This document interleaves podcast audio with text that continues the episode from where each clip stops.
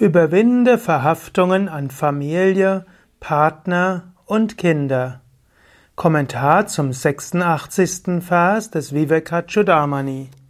Shankara schreibt: Moham jahi mahamrityum dehadara sutadisho yam jitva munayo yanti tat vishnu paramam padam.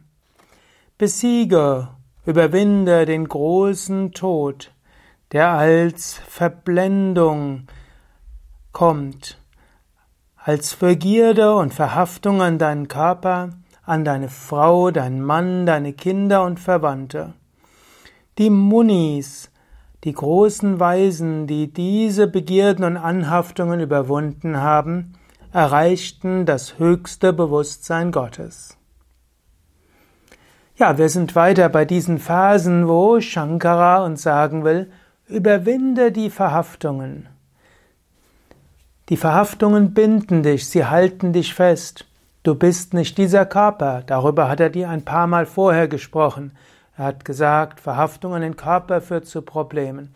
Verhaftung an Begierden führt zu Problemen.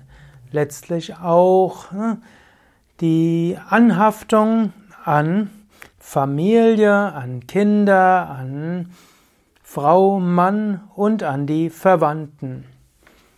Es gibt so viele Verhaftungen, die du hast.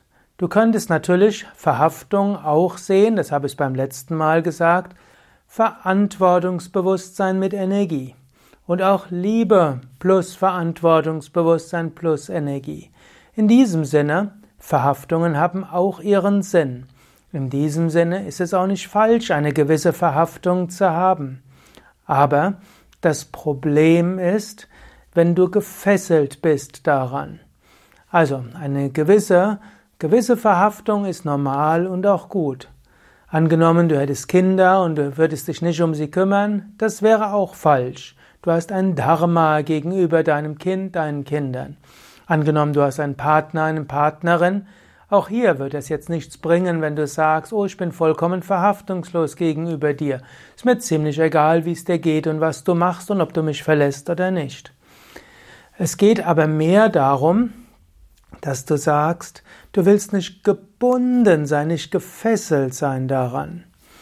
Wenn du Kinder in die Welt gesetzt hast, dann ist dort Liebe da, hoffentlich. Das Verantwortungsbewusstsein, hoffentlich.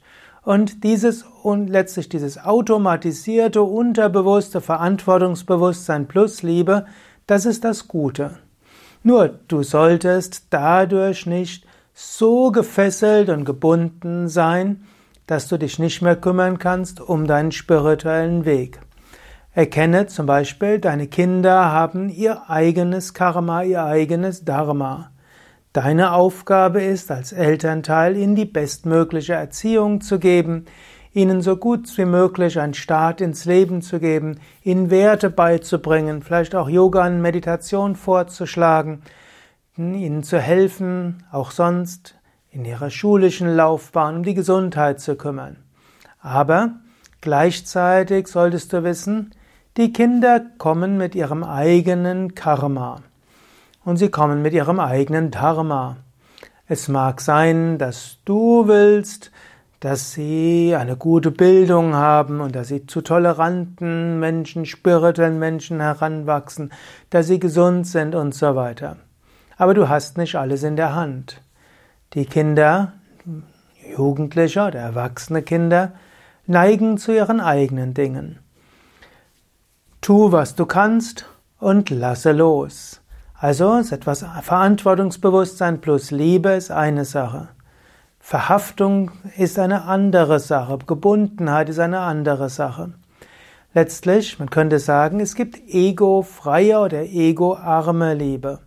Ego-arme Liebe würde heißen, du liebst deine Kinder und du liebst deinen Mann, deine Frau, deine Eltern, deine Verwandten um ihrer selbst willen. Du willst ihnen Gutes tun, du willst, dass es ihnen gut geht.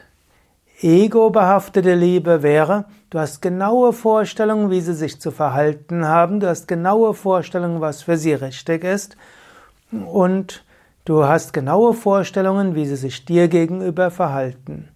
In diesem Sinne, habe Liebe und habe Verantwortungsbewusstsein. Und dann sei, sei dir bewusst, dein Partner, deine Partnerin, deine Kinder, deine Eltern, hm, Verwandte, Freunde, sie alle sind unsterbliches Selbst. Als individuelle Seele inkarnieren sie sich wieder und wieder. In dieser Inkarnation seid ihr zusammen in diesem konkreten Feld. In dieser Inkarnation habt ihr bestimmte Aufgaben und ihr habt eine bestimmte Beziehung auszuarbeiten.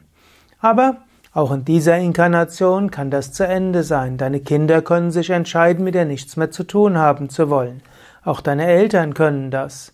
Und dein Partner, deine Partnerin kann eigene Wege gehen wollen. Passiert. Es kann Krankheiten geben. Deine Kinder können auf die schiefe Bahn geraten. Du kannst auf den spirituellen Weg gehen und vielleicht deine Partnerin, dein Partner nicht. Das ist alles ganz natürlich. Sei nicht verhaftet, sei dir bewusst, karmische Zusammenhänge können lange dauern, sie können kürzer dauern. Solange ihr zusammen seid, ist es gut, Liebe zu haben, Verantwortungsbewusstsein. Und ja, das ist auch eine gewisse Verhaftung. Aber es sollte keine Fessel sein und du solltest innerlich wissen, ich selbst bin ewig und frei. Er sagt also hier, Moha, Verblendung, Jahi, überwinde diese Verblendung. Die Mahamrityu, sie ist eine große Grund für den Tod. Deha Dara Sutadishu, das ist also ein Bezug auf Körper, Deha, Ehefrau, Ehemann, Dara, die Nachkommen, Sutta und so weiter, Adi, dafür stehen dann auch alle Verwandten, Eltern und so weiter. Die Munaya, die Munis, die diesen Yam überwundet haben, Jitva, die erreichen Yanti Tat, den Parama, höchsten Pada-Ort von Vishnu und damit erreichen das höchste Bewusstsein Gottes. Liebe und Verantwortung und nicht gefesselt sein. Das ist eine große Herausforderung. Überlege selbst, wie willst du diese Herausforderung angehen?